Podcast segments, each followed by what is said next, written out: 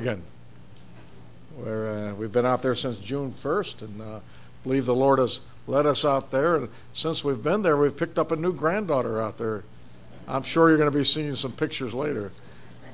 She's about seven weeks old, and she's been a delight. And uh, and uh, we're it's a it's an area that there's a great need spiritually. We haven't seen a lot of open doors yet, but I'm keeping so much time back there to try to see where God will open some doors to strengthen other believers and so on. Uh, little assembly we meet in, it meets in a home. It's only 11 people right now, but uh, that's where it's at. That's the situation. Anyway, we're here to study the Word of God together. I'd like you to begin. Uh, we're going to be looking at the highlights of the book of Isaiah. Okay. When I say highlights, I mean, I mean it's not going to be the whole book. We only have six sessions, and it's a book of 66 chapters. So we're going to look at what some might call gleanings, lessons from Isaiah the prophet. So we will not be going consecutively through the book, though a little bit tonight, uh, but looking at different truths that come out of this book called Isaiah. What I'd like to do tonight is take you to chapter 40 of Isaiah. Isaiah chapter 40 prophecy of Isaiah, chapter 40.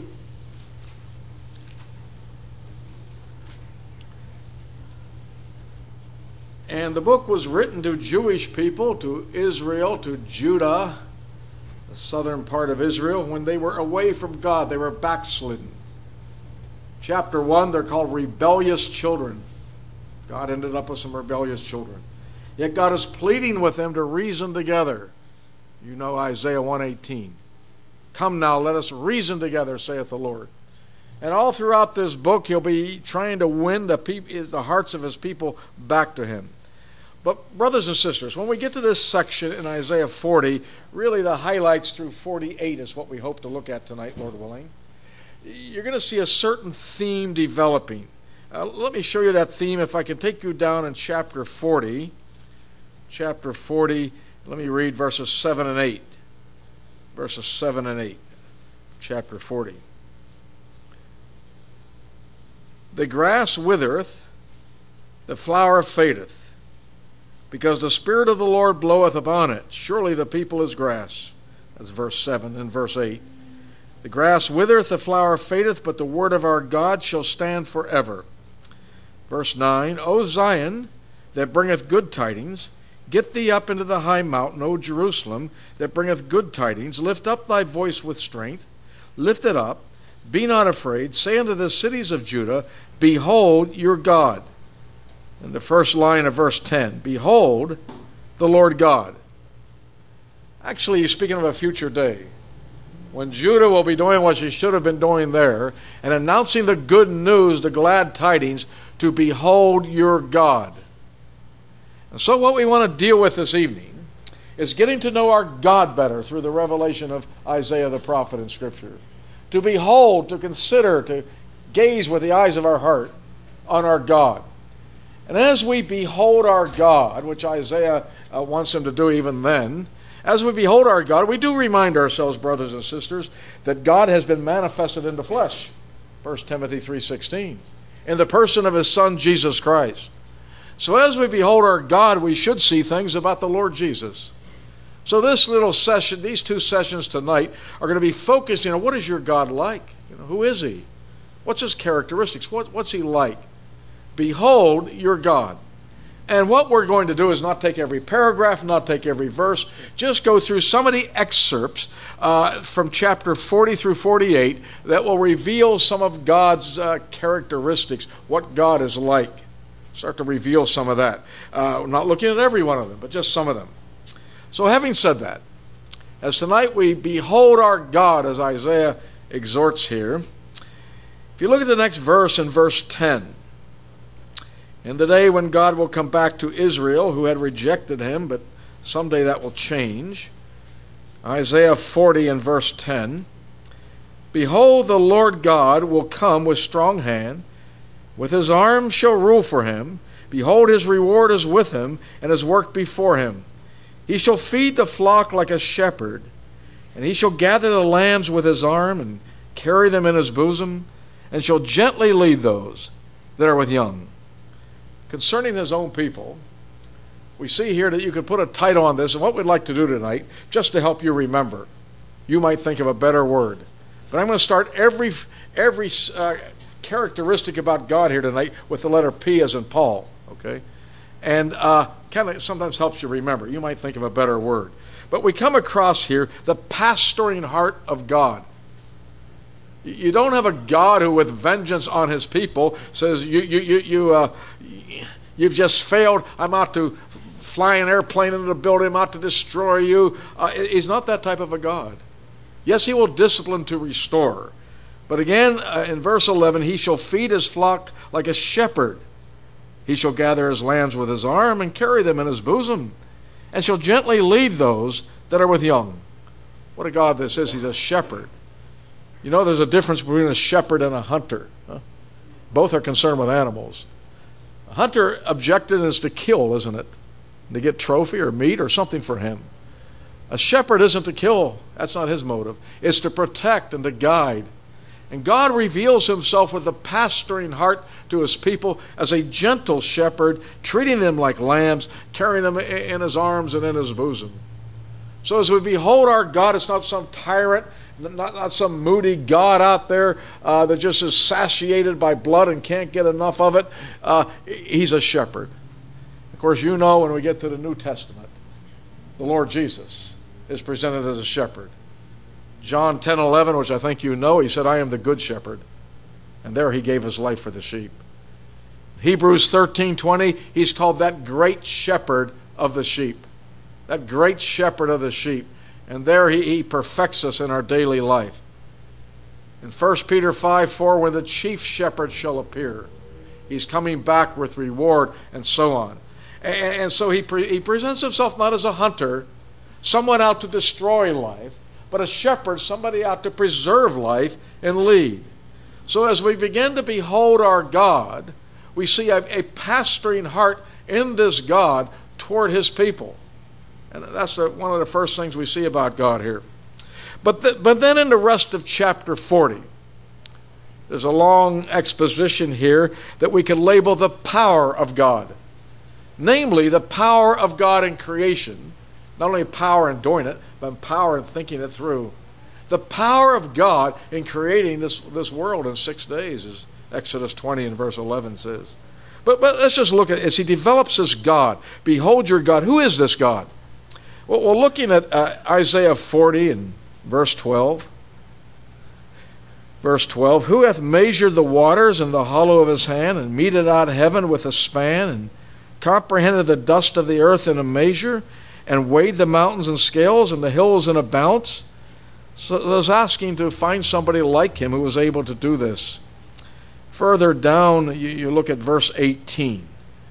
And this is what he's getting at here. To whom then will ye liken God? Or what likeness will ye compare unto him? We're going to see he's the incomparable God. They were making idols, making God in their image, okay? And they were making idols, but when you make an idol, what will you make that's like God and will compare to him? An idol has to be carried. An idol can't breathe, it's not living, but God is living. You don't have to carry God. So, what in this world can you replicate? A picture, a good luck charm, an idol that you say reminds me of Him to help me venerate Him? What can you make that will be like God or you can compare to God? When you're dealing with somebody eternal, brothers and sisters, who creates all things, who in Him was life, John 1 4, who never sleeps, who never wearies, who, who, who abhors sin and he cannot sin when you're dealing with somebody this great, anything you make will only bring him down. In school, in the days they had class pictures when I was growing up in Pittsburgh, uh, we'd get a hold when I was in the fifth grade or something like that of a girl's picture. And we'd deface the thing. I'd put a mustache on her or something like that, you know. And she'd look and say, "Oh," and be embarrassed, you know. You, you, you can you can take somebody's picture and bring them down. You can also enhance them today on Photoshop and that. But when you deal with God, everything you touch to make a replica of Him, you'll only bring Him down. It'll be something dead that can't move, something that has to be made to a God who was never made. And so the question is asked what will you liken to God or what will you compare Him to? So he goes on in Isaiah 40 19 to show the foolishness of idolatry. The workman melteth a graven image, and the goldsmith spreadeth it over with gold, and casteth silver change. He that is so impoverished that he hath no oblation chooseth a tree that will not that will rot. He seeketh unto him a cunning workman to prepare a graven image that shall not be moved. And he gets it from a tree that's dying. God is living. and then he gets a graven image, and the thing can't move itself. Somebody has to move it. Verse 21 Have ye not known? Have ye not heard? Hath it not been told you from the beginning? Have ye not understood from the foundation of the earth? It is he that setteth upon the circle of the earth. Isaiah seemed to think it was round. and the inhabitants thereof are as grasshoppers, that stretcheth out the heavens as curtains, and spreadeth them out as a tent to dwell in, that bringeth the princes to nothing. He maketh judges of the earth as vanity. Look further down at the question in verse 25. Isaiah 40, verse 25. To whom then will ye liken me, or shall I be equal, saith the Lord? There's the question again. If you're going to have a good luck charm, something, a, a picture of God, uh, how's it going to be like me? How can you make something equal to me? If you make it, it can never be equal to God. He was never made. That's why you have to take God by faith through the Spirit and flee from idolatry. The New Testament says in 1 John 5 21. Well, he goes on here to show this God. Look at verse 26. Verse 26. Lift up your eyes on high and behold, who hath created these things that bringeth out their host by number? He calleth all them by names by the greatness of his might, for he is strong in power, not one faileth. We're meeting the powerful God in creation, in his wisdom and in his ability. Uh, the God of power here, proved by creation. Verse 27 Why sayest thou, O Jacob, and speaketh, O Israel? My way is hid from the Lord, and my judgment is passed over from my God. Hast thou not known? Hast thou not heard that the everlasting God, no beginning, no end, how do you figure that one out? The everlasting God, the Lord of the Creator of the heads, the Lord, the Creator of the ends of the earth, fainteth not, neither is weary. There is no searching of his understanding. He giveth power to the faint, and so on. And so we see a God who is powerful and can give power. The power of God proved by creation. So as he tells Judah, and he tells you and I, to behold your God, he's a God when he deals with his people and restores them. He has a pastoring heart, a heart that cares, a gentle shepherd. The Lord is my shepherd. Psalm 23 1. He's also a powerful God in creation, and because of this magnificent power, you, you have to stay away from idolatry. Everything you make to replicate Him will only insult Him, will only deface Him. It can only be taken by faith and not replicated like Israel was doing and the pagan nations do, because He's a powerful God. Now, th- those are some of the things that have come across in chapter 40 as we go throughout some of the highlights here of 40 through 48, you'll, you'll see other things about this God as we get to know our God and behold our God. And just taking select sections, not every verse, let's move into chapter 41 now, okay? Chapter 41, and I'd like to take you down to verse 10. Isaiah 41 and verse 10 it says, Fear thou not for I am with thee. Be not dismayed, for I am thy God. I will strengthen thee, yea, I will help thee. I will uphold thee with the right hand of my righteousness. What you have here is the presence of God with his people. Did you see how verse 10 started out of Isaiah 41? Fear thou not, for I am with thee. Be not dismayed. Many gods are distant, and you, you, will never see them, you'll never know them. you got to guess what they want. Not, not this God. He's a God who is present with his people. He had them build a tabernacle, a holy place in the wilderness. You know why? Let them make me a, a sanctuary that I may dwell among them. Exodus 25 22. God wanting to be near his people. And so you have a God here that says, I, I am with thee. The presence of God with his people. Is that only an Israeli teaching the Old Testament, or is there something in the New Testament for the believer in the Lord Jesus? Huh? I will never leave thee nor forsake thee. Huh? Hebrews 13 5. Christ in you, the hope of glory, huh? Colossians 1.27. A God not only saves you, but comes into your very heart once you're saved. The language of Galatians 4 6, because you are sons. God has sent forth the Spirit of His Son into your hearts, crying, Abba, Father. When He's walking with you, He could leave you if He chose. When He's in you, it's impossible. And so you have the presence of God here. And He goes on to say, You don't have to be dismayed. I will help thee. And that's the same teaching we get in the New Testament. I quoted a verse already. I'll, I'll requote it from Hebrews 13:5. I will never leave thee nor forsake thee. You know what the next verse says? Verse 6 of Hebrews 13. So that we may boldly say, The Lord is my helper. I will not fear what man will do unto me. Man can do things, but you have a God who is there to help you a God who is, will never leave you or forsake you. It's one of the few verses in the Bible you can say backwards and still be right. I will never leave thee nor forsake. Thee leave, thee forsake, never will I. Don't try that with every, any other verses, okay? but it works on that one. okay.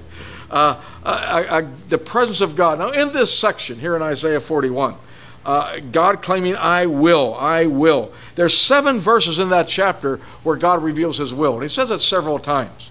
Let, us just quickly look at these seven verses where, where God who will do things for his people. Uh, verse 10, I'm going to reread verse 10 as we look at the, the uh, presence of God with his people. Uh, verse 10 Fear thou not, for I am with thee. Be not dismayed, I am thy God. I will strengthen thee. I will help thee. I will uphold thee with the right hand of my righteousness. What God will do. That's one verse that has I wills in it. There's a second verse in this chapter that has the I will of God. Look at verse 13. Chapter 41, verse 13. For I, the Lord thy God, will hold thy right hand, saying unto thee, Fear not, I will help thee. there to help you, the presence of God, I will. The third verse with the I will is verse 14. Verse 14. Fear not, thou worm, Jacob, and ye men of Israel. I will help thee, saith the Lord, and thy Redeemer, the Holy One of Israel. He's repeating it. A God, the Lord is my helper. I will not fear what man shall do unto me. The fourth mention of God's I will is verse 15. Behold, I will make thee a new sharp threshing instrument having teeth Thou shalt thresh the mountains and beat them small, and shalt make the hills a shaft. You'll be able to overcome situations, you know, like going through a brush force. Look, look at verse 18. Verse 18. The fifth verse with I will. I will open rivers in high places and fountains in the midst of the valleys. I will make the wilderness a pool of water and the dry land springs of water. Take something barren and dry and bring it to life and refreshment. I will do it. The sixth mention of God's I wills is verse 19. I will plant in the wilderness the cedar, the shittah tree, the myrtle, and the oil tree. I will set in the desert the fir tree, and pine and the box tree together. Life bearing vegetation. I will do it. And then the seventh mention in this chapter is verse 27, the seven verses of the I wills of God. Verse 27. The first shall say to Zion, Behold them, Behold, behold them. I will give to Jerusalem one that bringeth good tidings. The I wills of God, the very presence of God with his people. He has a pastoring heart, the power of God, and yet this same powerful God is with his people. The presence of God. Behold your God. This is your God. And this comes through in the gospel of the Lord Jesus Christ. Having said that, we now look at another section of chapter 41 to learn something else about this God we're beholding tonight, this one true God. And in the verses I want to take you in now, in chapter 41, we could call the proof of God. How do you know the Lord Jesus and God the Father are the real God? Other, other religions claim they're gods. There's other religions out there, and they make promises, they make claims. Who are we to say the God of Abraham and Isaac and Jacob, Jehovah, the Father of our Lord Jesus Christ, is the true God? Can you know? Or is it just a guess? You hope you're right someday. The proof of God. God, in reasoning with his people, they were turning to other gods, remember, idols? And so he challenges them with a little test that will prove him. So let's break in at verse 21. The proof of God. Isaiah chapter 41 and uh, verse 21. He says, Produce your cause, saith the Lord. Bring forth your strong reasons, saith the King of Jacob. Now, he says, I'd like you to bring the evidence for other gods Give your reasons. I'm willing to listen. Let, us see uh, why you believe there's other gods. Let's see if it makes sense. Verse 22 Let them bring them forth and show us what shall happen. Let them show the former things, what they be, that we may consider them and know them, and know the latter end of them, or declare us things for to come. So let's see if your God can tell the history accurately. You know, we have a God who tells us about the six days of creation, don't we? How did Moses know that? He wasn't there to observe it. God was. And God reveals the past accurately. He tells us the former things. But more than that, at the end of verse 22, declare us things to come. And that brings us to the great subject of biblical predictions or prophecy. It has pleased God to write His Bible and make predictions hundreds, thousands of years before it happened, and you can test to see it's right. And whatever God you're trusting, you must put them through the test of prophecy. They make great claims and great promises. God says, well, well let, let, let them pass a test. Let them tell you things to come. Now, he goes on to uh, amplify that. Look, look at verse 23. Show us the things that are to come hereafter, that we may know that ye are gods, yea, do good or do evil that we may be dismayed and behold it together. In verse 26, the theme continues 41 26. Who hath declared from the beginning that we may know, and before time that we may say he is righteous? Yea, there is none that showeth, yea, there is none that declareth, yea, there is none that heareth your words. Can they give you the past, but not only can they give you the past, can they give you the future? You see, the longer you make a prediction, it becomes supernatural to fulfill it. A, prediction that's only a week or two or three weeks away, you have a lot of evidence. I've used this example before here. We're in football season. So you're going to predict who wins the Super Bowl, huh? All right. You know who the six, seven, eight good teams are. Uh, it's only three, four weeks away. We know who's not going to win it, unfortunately. Uh, but uh, you got a lot of evidence, so you got a fairly good chance of being right. Now, I know you don't bet. But if you did bet, how much would you bet who's going to use win the Super Bowl 815 years from today? So I don't even know if we'll be here. If football exists, who the teams will be. For you to be able to do something like that would require beyond human intellect, require divine miracles, a supernatural power. And so that God will prove his reality as the powerful, all knowing God in giving us predictions that we can test and see. So produce your cause. Declare us things to come. Now, Peter, will, will, will, through the Spirit of God, will, handle this very thing of prophecy, keeping something here in Isaiah 41. Let's see what Peter said about prophecy. If you go to 2 Peter 1, please. 2 Peter chapter 1.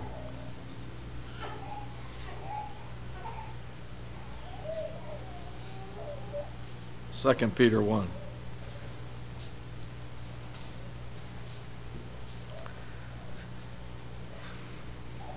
I want to take you down to verse 16. 2 Peter 1 and verse 16. 2 Peter 1, verse 16, telling the believers this For we have not followed cunningly devised fables when we made known unto you the power and coming of our Lord Jesus Christ. I just want to stop right there the coming. He's coming in power to destroy the enemy after he saves souls, to set up the righteous kingdom of God. This whole world is going to change someday. It's not a legend, it's not a fairy tale, it's not a good night story to make you feel good. He said, it's not cunningly devised fables. Peter, how do you know it's not a fable? Look at the end of verse 16. But were eyewitnesses of his majesty. Verse 17. For he received from God the Father honor and glory when there came such a voice to him from the excellent glory, This is my beloved Son, in whom I am well pleased. And this voice, which came from heaven, we heard we were with him in the Holy Mount.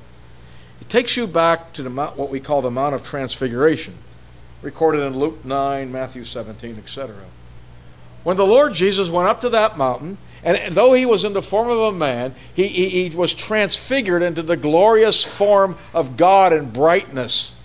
They saw him shine as the sun in his strength, it says. And then they heard a voice from heaven. They saw this excellent glory. He wasn't a mere man, he's the glory of God. And suddenly God the Father spoke right from heaven, speaking of Jesus. This is my beloved Son, in whom I am well pleased. Hear ye him. He said, We heard that with our ears. We saw that with our eyes. We know it's not a fairy tale. We were eyewitnesses to who he is. You say, Well, Peter, I know you're convinced, but you know, I, I didn't see that, you know. I guess I believe you, but I didn't see it. I didn't hear it. Peter says, You know, as wonderful as that was, I have something, even a more sure proof. You do?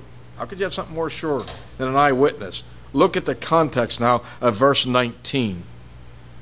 2 Peter 1, verse 19. We have also a more sure, more sure than what you saw, Peter? More sure than what you heard? Yeah. A more sure word of prophecy. Whereunto ye do well that you take heed, as unto a light that shineth in a dark place, until the day dawn and the day star arise in your heart. It's more short in your personal experiences of seeing Christ. It's the word of prophecy. It'll turn the lights on for you. It will point to only one man, and that one man will be Jesus Christ. Jesus Christ. You know, there's all kind of prophecies in the Bible. 2,000 years ago, the Spirit of God made a prophecy through Paul. It's now 2,000 years old. It was in 1 Timothy 4. And it showed the departure from the Christian faith and the corruption of the Christian faith. You look around today, you say, oh, there's false religion and it's out of control and it's messed up and they're hypocrites. The Bible said it would happen. L- listen to the, a 2,000 year old prophecy, almost 2,000 years old. In 1 Timothy 4 1. Now the Spirit speaketh expressly that in the latter times some shall depart from the faith, giving heed to seducing spirits and doctrines of devils or demons. That the spirit world is going to seduce their mind. What will be the evidence of their false religions? Forbidding to marry and commanding to abstain from meats. That will look like this holy ritual that makes you pious in the eyes of God. Are there any religions that have come down in the last 2,000 years that, that prohibit certain people of, of their church to marry? You can't eat meats on certain days. It always predicted. Always predicted. It also was predicted, we were talking about this up at camp when we were in prophecy, that, that the nation of Israel would come back in two stages. For over 1900 years, they were not a nation since 70 AD. Okay?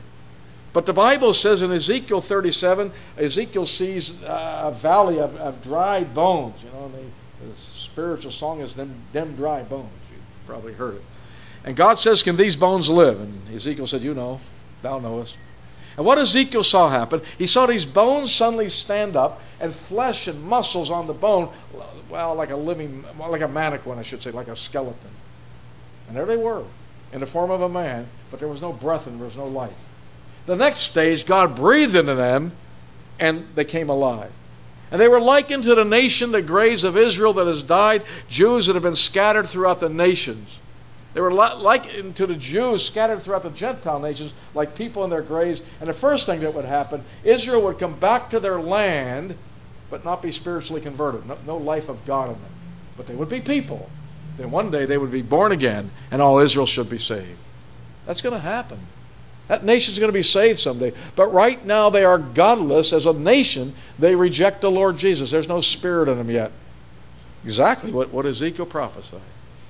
You know, concerning the Lord Jesus himself, there's all kind of prophecies that will identify him. How do you know he's the true Savior? 500 years, 700 years, 1,000 years, 4,000 years before it happened, God, through his prophets, would give these prophecies of what his Messiah Savior would be like so you could identify him and not have to guess. So you could identify him through the Word of God. One of the prophecies would be his nationality. He'd have to be a Hebrew of the seed of Abraham. Well, that cuts out about 50% of the world's population. So you ha- but then he has to be a Jew from Abraham, Isaac, and Jacob. from Israel or Jacob. He has to be a Jewish person. Well, there goes 90% of the world's population, maybe more. Then he has to be of the royal family uh, uh, in, in, in, the Jewish nation of David. That reduces it to, to, one bloodline. He has to be of the kingly line, huh? And it reduces it to just a handful of people that ever lived. And how does your New Testament start? Matthew 1 1. The generation or genealogy of Jesus Christ, the son of David, the son of Abraham. It's exactly who was. Fits into the, uh, just a small minority of people. But that's not the only one it gives. It shows what kind of transportation he'd ride into Jerusalem in Zechariah 9 and present himself as king. It was not only a donkey, okay? It, was an unbroken donkey. You ever try to ride an unbroken donkey? Well, he did. That's what happened. Type of when he it said he would be rejected. It said he would die, and the type of death. A thousand years before it happened, David prophesied in Psalm 22 16, they pierced my hands and my feet. Never pierced David's. But as a prophet, he was prophesying of the Lord Jesus. Will die of crucifixion, the type of burial. 712 years before it ever happened, Isaiah prophesied in Isaiah 53:10, he shall make his grave with the rich. With the rich. He was buried in a rich man's tomb by the name of Joseph from the place of Arimathea. And all, and I'm just giving you a few. There's at least 60 major prophecies. You can see them on our website if you want to go there. We'll tell you where to find it. Uh, at least 60. There's more that the Lord Jesus matched that nobody else has come close to matching. So that when the apostles would preach the gospel, they would preach it this way in Acts 10:43, and to Gentiles also. To him, that is Jesus, give all the prophets witness that through his name Whosoever believeth in him shall receive remission of sins. All the prophets give witness to it. God does not ask you to have blind faith. He has given you evidence that He is God and that His Son is the Son of God. And you can identify Him as Jesus Christ our Lord. And looking at the prophecies, and I've just quoted a few tonight. You know, when the Lord Jesus was on earth, He said in John 14 19, Behold, I tell you before it come to pass, that when it come to pass, ye might believe that I am He. That's the purpose of prophecy. To grab your attention that you can know who the true God is, He'll do something supernatural that is impossible to do. Other religions have made prophecies, don't misunderstand me, but they haven't been fulfilled. One religion said Jesus Christ would return in 1814 to Independence, Missouri. Well, you can go check that out and see if it happened, okay? Didn't happen. It's easy to make a prophecy. It's another thing for it to be fulfilled. And the longer it is, the, the more it will require the hand of God. So, so we see this tremendous vehicle of prophecy. And we're just giving you a few tonight. It'll cause the lights to come on, the day star to arise in your heart. Look what Peter goes on to say here in verse 20. 2 Peter 1 and verse 20. Knowing this first, that no prophecy of Scripture is of any private interpretation. For the prophecy came not in old time by the will of man, but holy men of God spake as they were moved by the Holy Ghost. A man didn't sit down and say, Hey, I, I, I'm feeling lucky tonight. I think this will happen. He makes 100 predictions and he hits one of them, you know. That's not biblical prophecy, it's 100% accurate.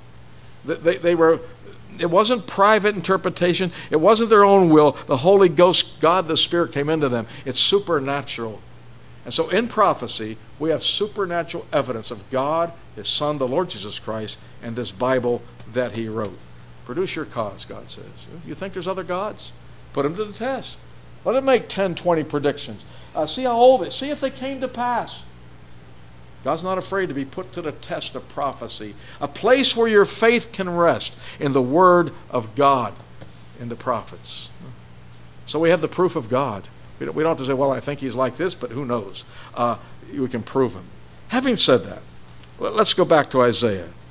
Before we have a little hymn break, let's just maybe do one more, which takes us to chapter 42. And looking at some excerpts of Beholding Our God. And when you get to Isaiah 42, we have that word behold again in verse 1. Here's what God says Isaiah 42, verse 1. Behold my servant, God has a servant. Huh? In Isaiah, that little phrase, Behold my servant, will be two times. One, it will have to do with the earthly ministry of Jesus Christ. The second time, which we're not going to look at tonight, later in the series, is Isaiah 52 13. Behold my servant. It has to do with the sufferings on the cross of the Lord Jesus. But this is his earthly ministry, and God wants you to look at him. Isaiah 42 1 Behold my servant, whom I uphold, mine elect, in whom my soul delighteth. I have put my spirit upon him, and he shall bring forth judgment to the Gentiles. He shall not cry, nor lift up his lift up, nor cause his voice to be heard in the street.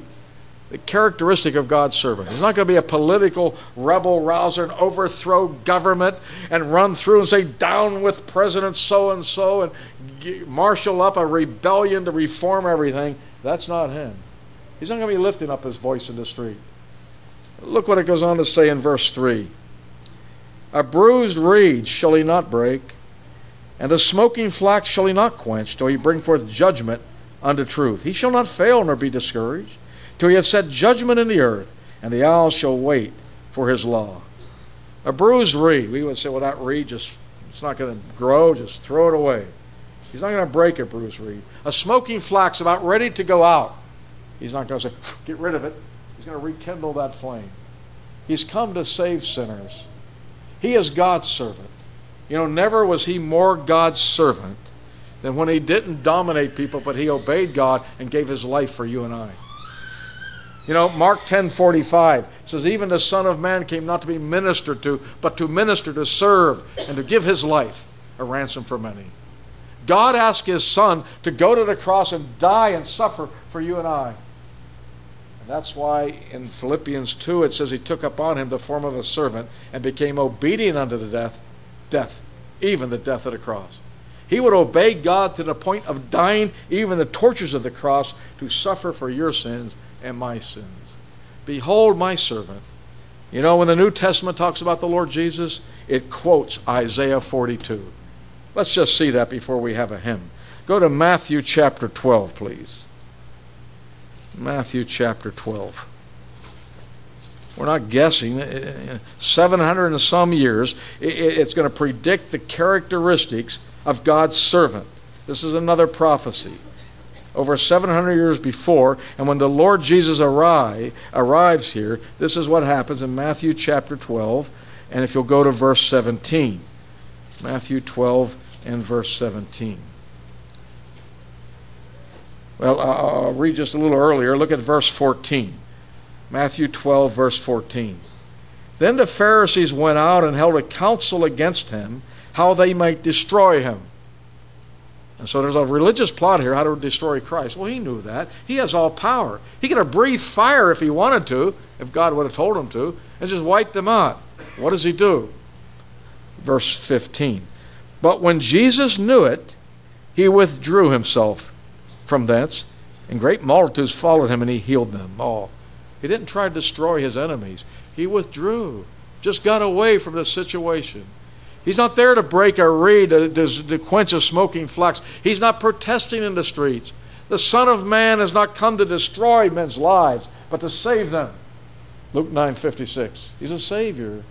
And after seeing that action that he withdrew, and then he charges them in Matthew 12 and verse 16, and he charged them that they should not make him known, that it might be fulfilled which was spoken by Isaiah the prophet, saying, Behold my servant, whom I have chosen, my beloved, and whom my soul is well pleased. I will put my spirit upon him. He shall show judgment to the Gentiles.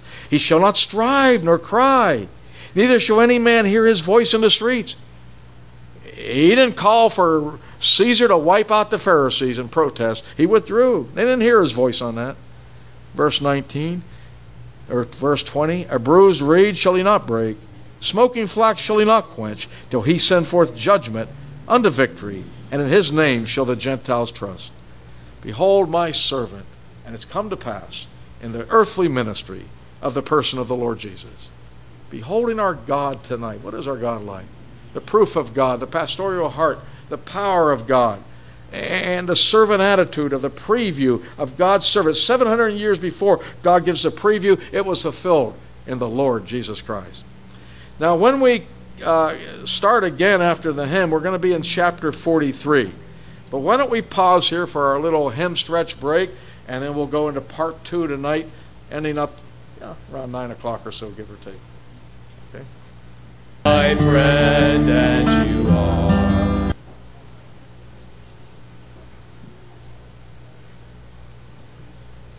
Well, in our little thought flow through Isaiah 40 through 48, we have come to chapter 43. And as most of you would know, we're taking the phrase from chapter 40 Behold your God, which Israel will do in a future day in their message, but uh, he wanted them to even start now.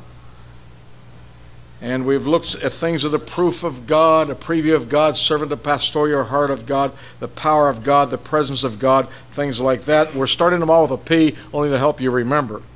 So, as we come to chapter 43 here, uh, one of the things we want to look at here is what we could call the purpose of God in creating his people.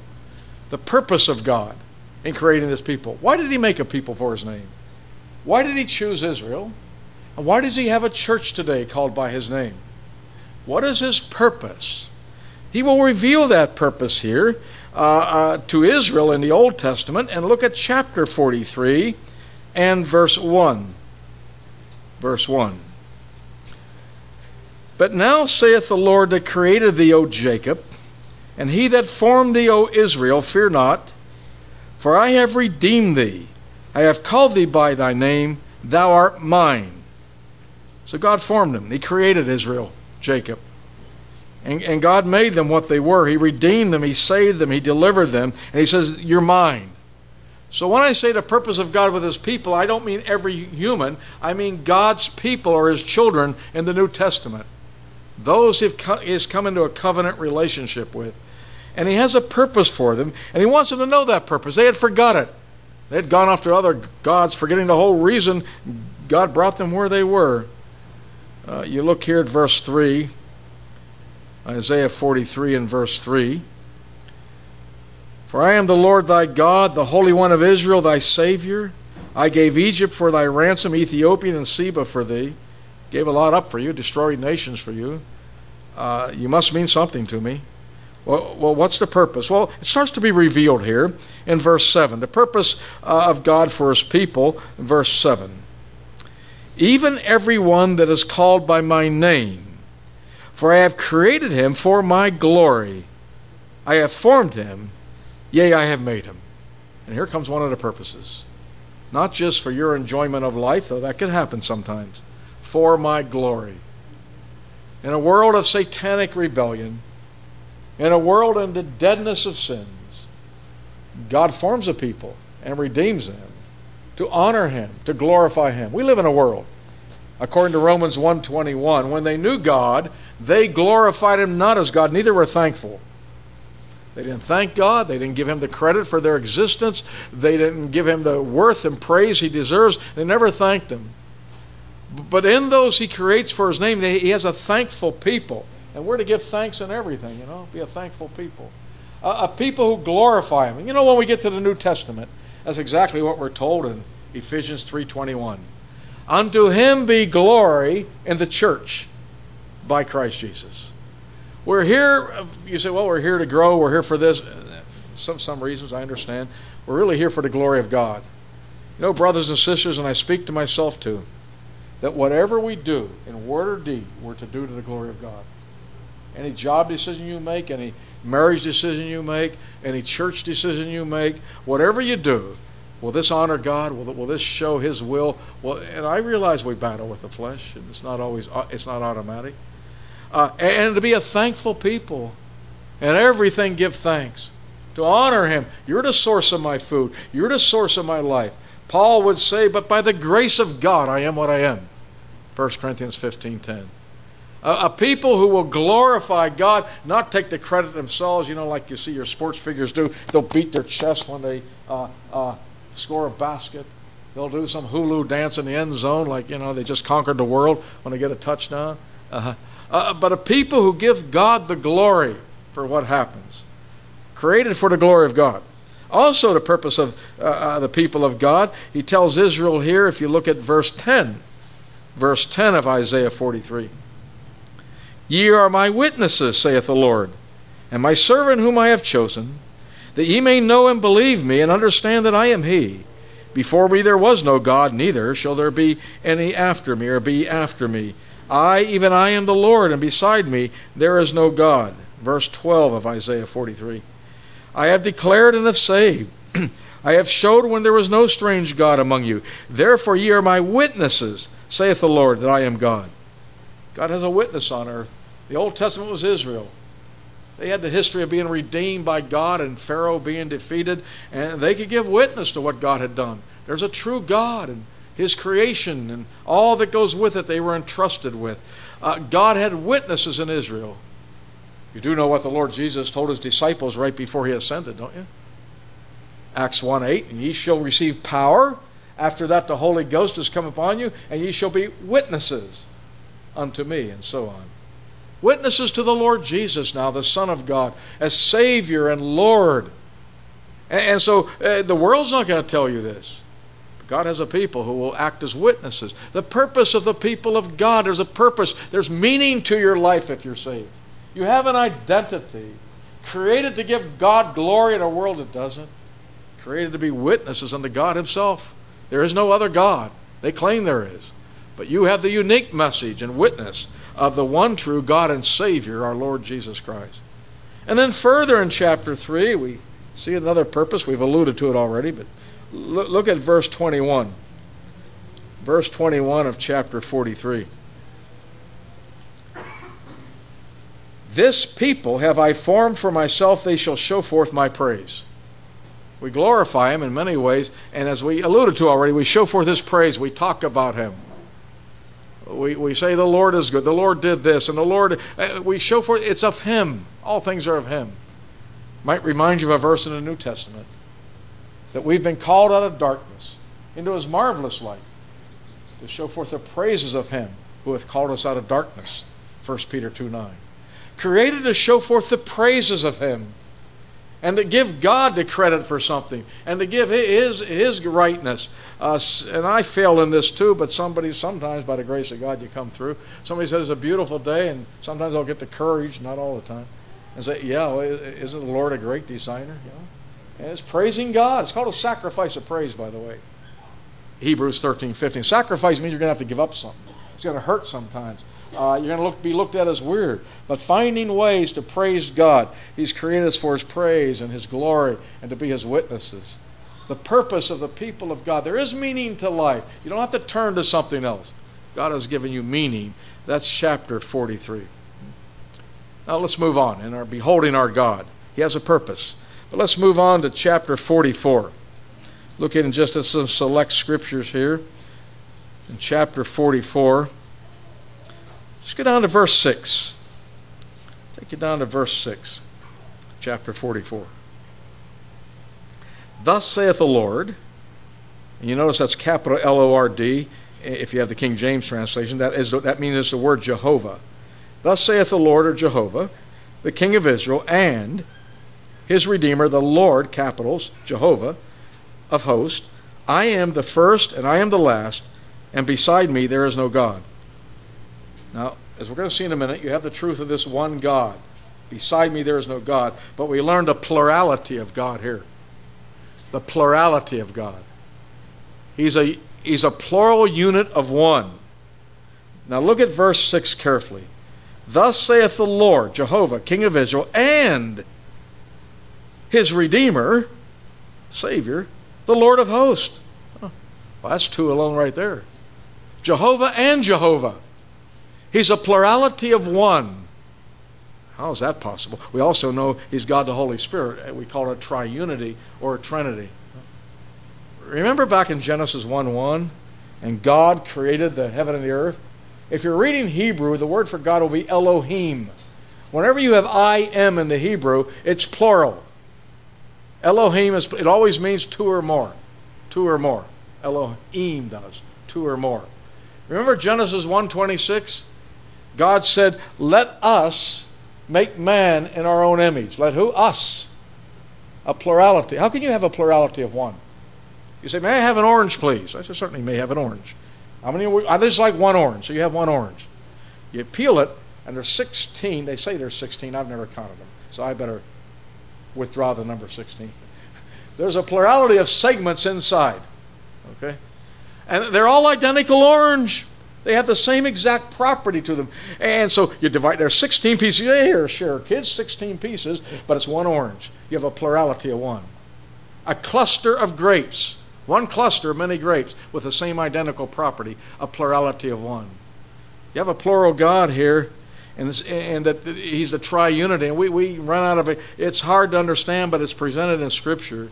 Some simple illustrations that will fall short as you look at your index finger.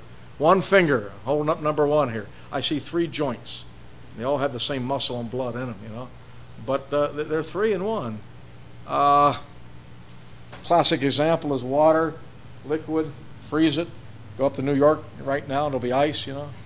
Uh, go somewhere it's hot and boil it, it's steam. Three different forms, exact same property, okay? There's all kind of things in nature that, that would show you a, a three in one. And that is how God presents himself. I am the first. You're the first. That means there's nobody before you. In the beginning was God. Uh, there's nobody that made God. He was there in the beginning. No one's before you, and I am the last. When you're last, who comes after you? You say Muhammad. Not, not when you're the last. I, I am the last. Nobody after him. He's eternal on both ends. You know this verse here, the plurality of God. Preaching years ago in New Jersey, and after the meeting, a lady stayed behind, a younger woman, maybe in her 20s or 30s, younger married woman. Her name was Carol, and she was a Jehovah Witness. I wish this would happen often. It doesn't, but the Spirit of God was working that day. She, she says, I, I want to be saved, but she says, I, I just can't see where Jesus is God.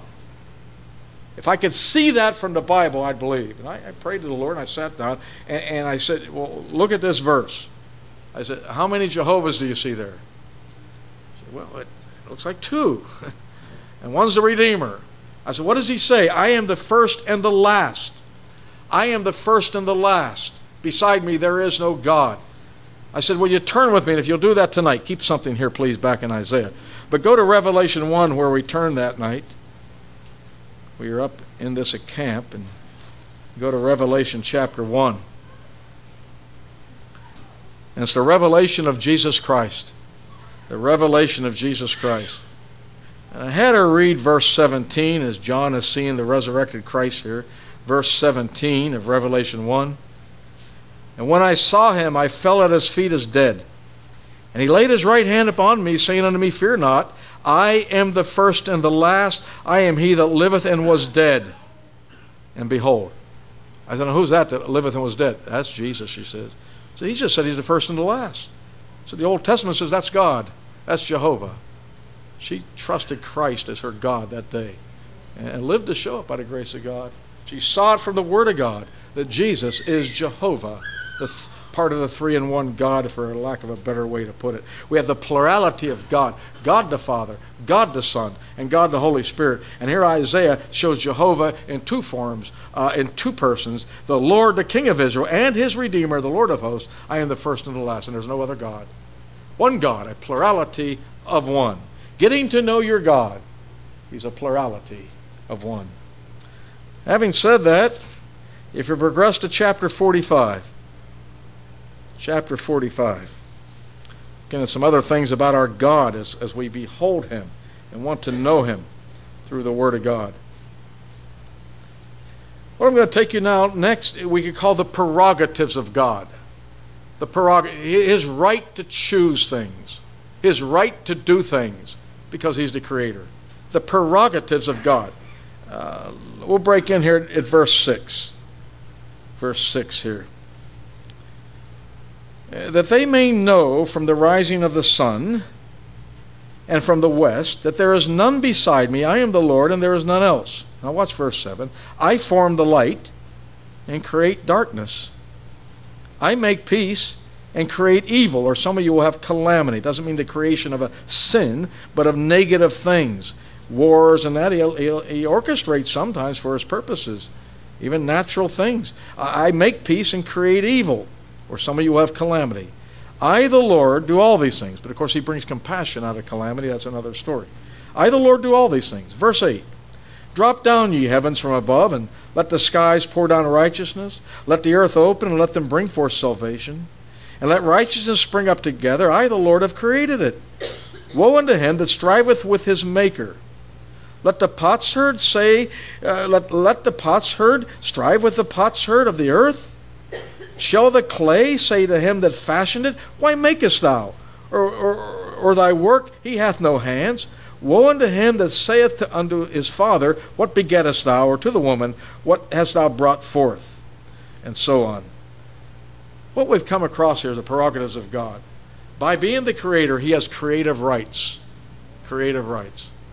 Since you produced your children, if you're parents, what right did they have to say to you, Why am I a boy? Why am I a girl? Why, why did you have me? Not, that's not their right to say that. Just like somebody at the pottery wheel making a bowl, and the ball jumps off and says, I should be a cup. You don't have a say in the matter. The person creating you does. You know, today we hear about human rights, and I understand there's such a thing as human oppression. And now we hear of animal rights. Give enough time, you're going to hear of vegetable rights. But what we don't hear about is creative rights. And Isaiah presents, based on the God of creation, that he has creative rights, he has prerogatives, he knows what he's doing, and even when he brings calamities, there's reasons to teach lessons and to bring compassion out of it and so on. And God will take credit for all that. Our God setteth in the heavens, he hath done whatsoever he hath pleased. Psalm 115, verse 3. Some will call it sovereignty. He has the right to choose. He has the right to choose in the circumstances of life. And so we, we have to have confidence in a God like this. We have to give him his creative rights. You, you know, I, there was an elder in the old assembly I was at in New Jersey, and I'm not going to go into details. Somebody had a rough situation in their life, and they came to him and they said, Why me? It's a hard thing to answer. He said, Let me ask a question back to you. Why not you? Why not you? It made the person think a bit that we don't understand all these things. But there's a God who cares, a God's in the control, and we have to give him his creative rights, that he knows what he's doing, that all things indeed do work together for good to them that love God and are the called according to his purpose. So teaches Romans 8 and verse 28. So you come to a God who has creative rights, and we don't hear that today. And in the church, let's not so much be focused on my right in the church and this right. What is his rights? Does he have a right to say how his church will be run? He did create it, didn't he? He is the builder of his church. You say, well, I like this kind of music and I like that. Well, what is he like? Getting to know your God, giving him his creative rights, the prerogatives of God. And then we go further. It, has been throughout our section, but it's a lot in this chapter 45. And we could call it this another characteristic here as God reveals himself the nonpartisanship of God the nonpartisanship of God. In politics, the big word is partisanship. You know what partisanship means? I equally respect both parties. And I give them equal time and equal this. And uh, uh, I equally respect both parties, even though their ideas are different. They got the right of choice and so on. It's called partisanship. And uh, that's a positive thing. Well, you're uh, partisan, that's good. But when you're nonpartisan, well, you only care for your own side, you, you ignore the others. Nonpartisan is a negative word. But here, the nonpartisanship of God, that He's the only party that's God. And that's what I mean by that. There's only one God, He doesn't share that with anybody. Earlier in Isaiah 42 8, he says, I am the Lord, that is my name. My glory will I not give to another, nor my praise to graven images. Since He is God and only God, there's things that He gets that you cannot equally give to someone else. Well, you can be the authority of the church and you can save me too and you can guide my life. No, you, and I can call you the titles of God, Reverend and Holy and Father. Don't you dare. There's things that he doesn't share his glory and his praise with others. He's, he's nonpartisan. He's the only God. You, you've heard the verses before as we've been reading tonight, but look at him here in chapter 45 and verse 5 chapter 45 and verse 5. I am the Lord, and there is none else. There is no God beside me. I girded thee, though thou hast not known me. There's, not, there's only one God. Verse 6 That they may know from the rising of the sun and from the west, that there is none beside me. I am the Lord, and there is none else. Look at the end of verse 14 of chapter 45. The end of verse 14. Surely God is in thee, and there is none else. There is no God. Look at the end of verse 18. The end of verse 18. I am the Lord, and there is none else. Look, look at the end of verse 21. There is no God else beside me. A just God and a Savior, there is none beside me. Look at the end of verse 22. For I am God and there is none else. And that's just one chapter. You think he's nonpartisan? He wants us to know the truth. You say, well, my God's great. Your God has something to offer. My God has something to offer. And let's take the best of both gods. I, I will not share my glory with another. There's no other God. He's the only creator. It's a single God. A single, there's only one God, nonpartisan. You're not being biased in that when you say it's only God. It's true. This is your God, and there is none else. So we see the nonpartisanship of God Himself. Also in chapter 25, we see the promise of God for the nations, the world. The promise of God. In this context of only one God, look what He says in verse 22 the promise of God. Verse 22 Look unto me and be ye saved, all the ends of the earth, for I am God, and there is none else. Look unto me and be ye saved.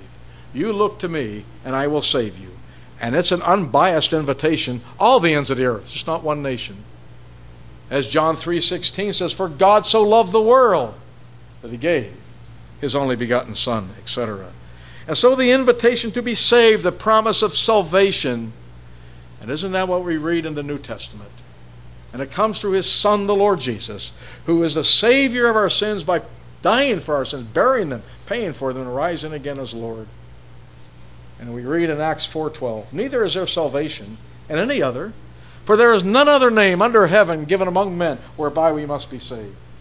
And so we only God can save. There's none else.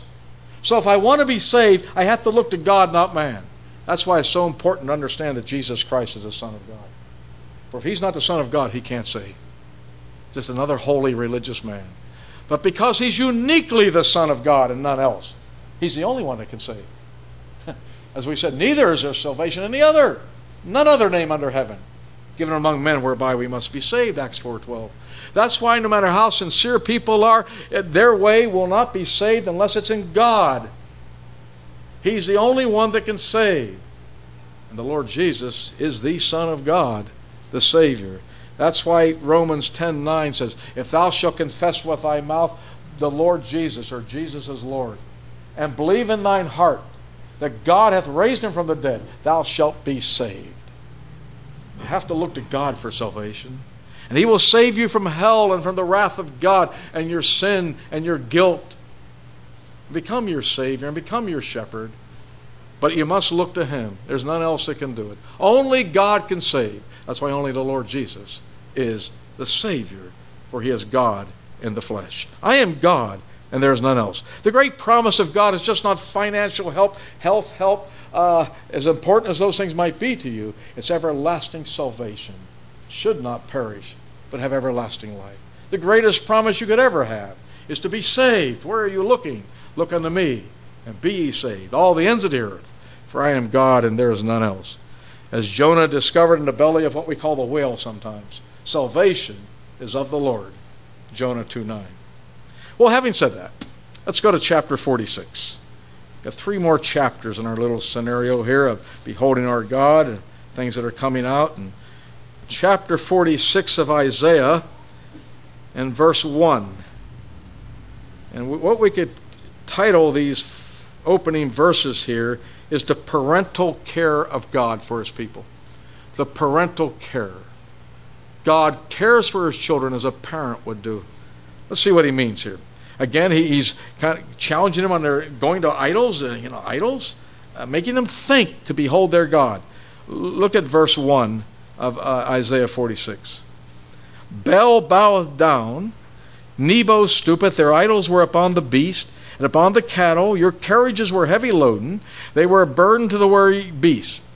Now, now he's picturing uh, going out to battle or something and taking these idols along for good luck charms, like people put them on the dash of their car.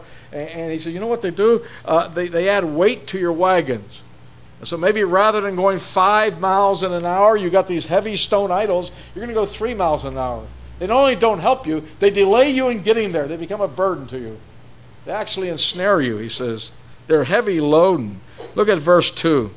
They stooped, they bowed down together. They could not deliver the burden, but themselves are gone into captivity. They don't make your burden lighter, they make you heavy. Then they end up losing. They too are, are taken by the other side. Verse 3, in contrast Hearken unto me, O house of Jacob, and all the remnant of the house of Israel, which are born by me from the belly, which are carried from the womb.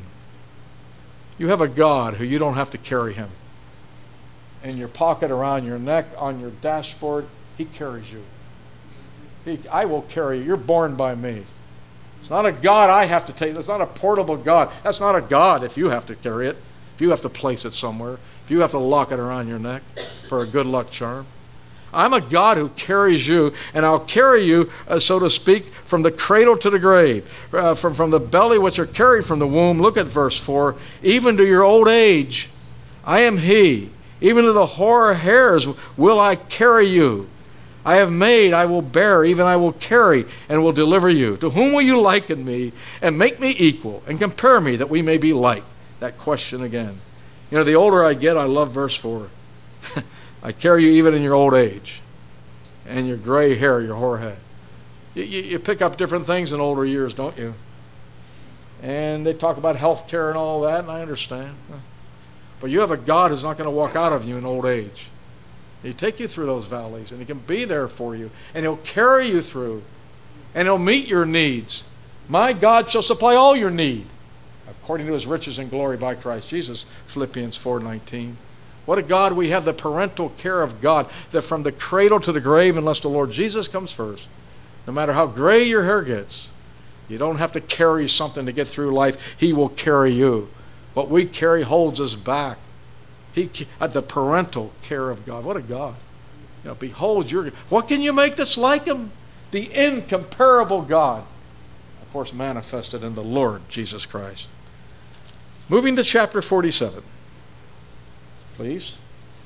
Chapter 47.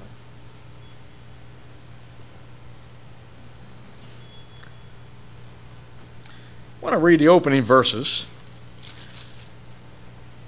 In chapter 47, you have God's judgment against this institution called Babylon. Look at verse 1. Isaiah 47, verse 1. Come down and set in the dust, O virgin daughter of Babylon. Set on the ground, there is no throne, O daughter of the Chaldeans, for thou shalt no more be called tender and delicate. Take the millstone and the grind mill, uncover thy locks, make bare thy leg. Uncover the thigh, pass over the rivers.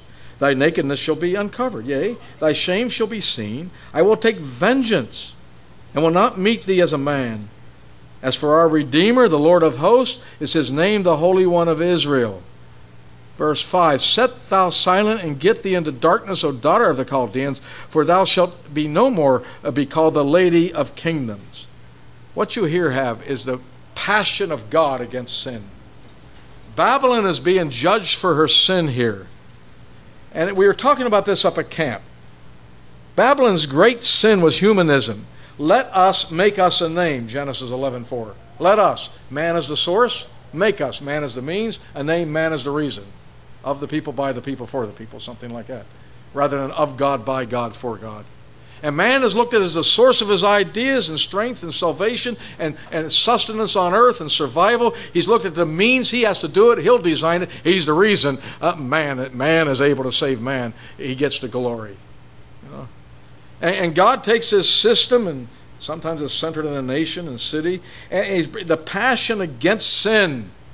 As he says, speaking against Babylon in Isaiah 13 11, I will punish the world for its evil and the wicked for their iniquity. Cause the arrogancy of the proud to cease, and lay low the haughtiness of the terrible. Arrogancy of man. He's going to punish the world. You have a God who has passion against sin. Look what he goes on to say here to Babylon here in verse 8. Therefore, hear thou this that, that thou art given to pleasures, that dwelleth carelessly, that saith in thine heart, I am none, else beside me. I'm the greatest, you know. I shall not sit as a widow, neither shall I know loss of children. But these two things shall come to thee in a moment, and one day the loss of children and widowhood. They shall come upon thee in their imperfection, uh, for the multitude of thy sorceries and for the great abundance of thy enchantments. Goes on to say in verse 11 Therefore shall evil come upon thee, thou shalt not know from whence it riseth, and mischief shall fall upon thee, and thou shalt not be able to put it off, and desolation shall come upon thee suddenly, which thou shalt not know. It Goes on to show the destruction of Babylon, not only of that day, but as we are studying the camp in Revelation, Mystery Babylon is still there, and God's going to burn her with fire. And her commercial side is going to come to an end in one hour. What you have is the passion of God against human arrogancy and sin and pride of man, by man, for man. I, I can design my salvation, I can run it, and I get the glory. I can design the church, I can run it, and man gets the standing ovations. You know, stuff like that. I can control my life, I can get through the arrogancy of man, the passion against sin. There's coming a worldwide judgment in the midst of God's mercy to this world, where, where the great day of his judgment has come, and who shall be able to stand? Or the great day of his wrath has come and who shall be able to stand? Revelation 6.17 we are studying that, that great tribulation the wrath of god. And, and even though he's not executing it yet because he's not willing that any should perish but all should come to repentance he gives man a chance he holds back. But yet we read in revelation that the angels have bowls and they're full now. And when it gets full they dump them out on planet earth. I think you can relate to that. Uh, uh, if you've had children they keep doing something, and you deal with it, and they keep doing it, and one day you say, I've had it up to here. And when you're full, they're in trouble when you've had it up to here. There's a day in God's patience and His holiness uh, that He will execute wrath, the passion of God against sin, because He's silent now. Don't let that fool you. You know, Isaiah 50, verse 21. These things hast thou done, and I kept silence. And thou thoughtest that I was altogether one, such a one as thee. Psalm 50, I should say, verse 21. God does nothing. No. I sleep tonight. I eat tomorrow. I find, he must not care. God said, Don't let my silence fool you, for I will tear you in pieces, and there shall be none to deliver you. There's coming a day when, when, when he can wait no more because of his holiness. And Babylon not only received it in the Old Testament, the system goes on in the New, and there's the passion of God against sin. This is your God, a holy God, who will indeed judge sin unless the person is saved. Yet, brothers and sisters, we get to chapter 48. And chapter 48 is not talking about Babylon, but God's people, Israel. Hmm. Look, look at verse 1. Isaiah 48 and verse 1. Hear ye this, O house of Jacob. It's not Babylon now. Which are called by the name of Israel and are come forth out of the waters of Judah, which swear by the name of the Lord and make mention of the God of Israel, but not in truth nor in righteousness. And so now he deals with his people. And they were hypocritical, they, they had form, but not in truth. But he will not destroy or annihilate his people like Babylon. As Revelation shows, the whole thing will be destroyed. But what he does, and we can call this the purifying of God.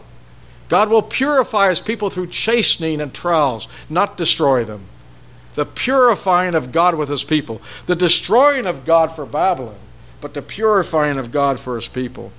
Look what he goes on to say here in verse 9. Verse 9 of uh, Isaiah 48. For my name's sake will I defer mine anger, and for my praise I will refrain for thee, that I cut thee not off. I'm not going to give you full anger.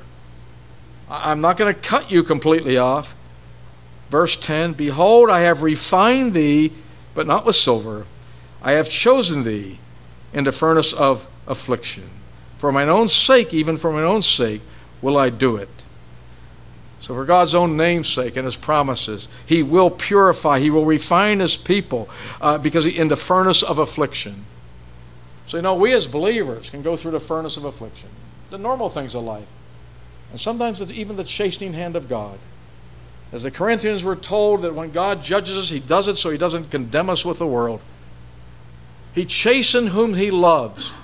Listen to Revelation 3:19 to the church. As many as I love, I rebuke and chasten. Be ye zealous, therefore, and repent. God allows things to get us our retention. He wants to re- re- refine us, purify us, get the self confidence to sin, and that we look to Him more. And so, while He has a passion against sin and will bring the world system and people to an end, He will not do that to His people. He holds back, and it's only a purifying effect. L- listen to 1 Peter 1 7. That the trial of your faith, the testing of your faith, being much more precious than gold that perisheth, though it be tried with fire, might be found unto praise, honor, and glory at the appearing of Jesus Christ. That though he will test us with fire sometimes, it'll death and sicknesses and job loss and trials and being alone and being rejected, and sometimes our own sins get us into problem. Yet he's a God who, as many as I love, I rebuke and chasten. He's refining us. He does it through the assembly sometimes. It's all meant to refine us and to purify us for himself. You know, why do you spank your own children and not the neighbors in the grocery store? Because I love my own. I don't really have authority over the others. You see, you might all want to, but you'll do things to your own children you can't do to others because you have a parental love for them. And that's the purifying of God with his people. So while you have a passion of God against sin, for those who aren't saved and don't repent, there's nothing but destruction ahead of them. I will punish the world for its evil. Sudden destruction. 1 Thessalonians 5 3. But for the believer, there will be trials, there will be problems, but is all for your purifying. And though it be tried with fire, and as you come through it, and all that dross of self confidence and self wisdom, and it starts to be burned out of us, and our own self sin, not that it's eradicated, but, but, but subdued, will be found under praise, honor, and glory at the appearing of Jesus Christ. So may God encourage you tonight in beholding your God. What is your God like? We have this revelation of God in these wonderful passages. We didn't exhaust this section. We just looked at some highlights of Isaiah 40 through 48. Now I see one minute on the clock. So maybe a brother has something to add for one minute or two. Something that hit you that you just want to contribute to the assembly tonight uh, that you've seen from the Word also. You have that chance now, brethren.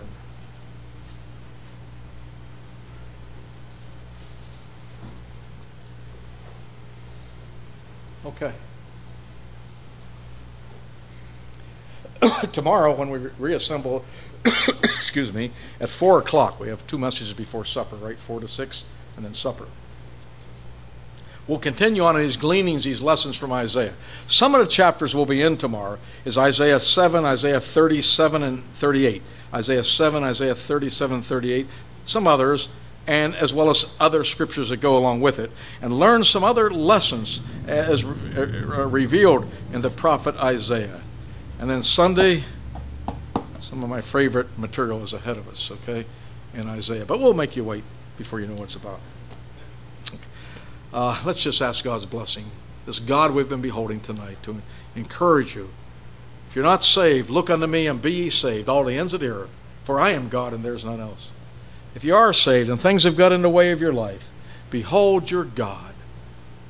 May, may you grow in understanding and appreciation of a God who, from parental care to his prerogatives, his passion against sin, his purifying for his people, that you understand and know your God better. Our Father in heaven, we just close in the name of the Lord Jesus Christ. Thank thee for this time in his name with thy assembly and thy people, thy children. And they're out tonight to hear thy word, and we thank thee for this desire in their heart. We do pray that thy word will reach the heart as they meditate, as they think, as they talk one to another. And what we try to communicate, we come short, we, we fail, but we try to give thy word by thy grace, and that the word, the scriptures, will encourage them in things that might be ahead of us and our daily thinking, and it will build us up more in the uh, love and excitement and understanding of the one true God, which is thee and that we now know through thy beloved Son, the Savior, the Lord Jesus Christ. We ask thy blessing on these meetings, thy dear people, and that thou indeed will be glorified. Thou, there'll be more God likeness because of it that will be glorified. That's why we're here. And so we just look to thee tonight with thanksgiving and asking this in the name of the Lord Jesus Christ, Father. Amen.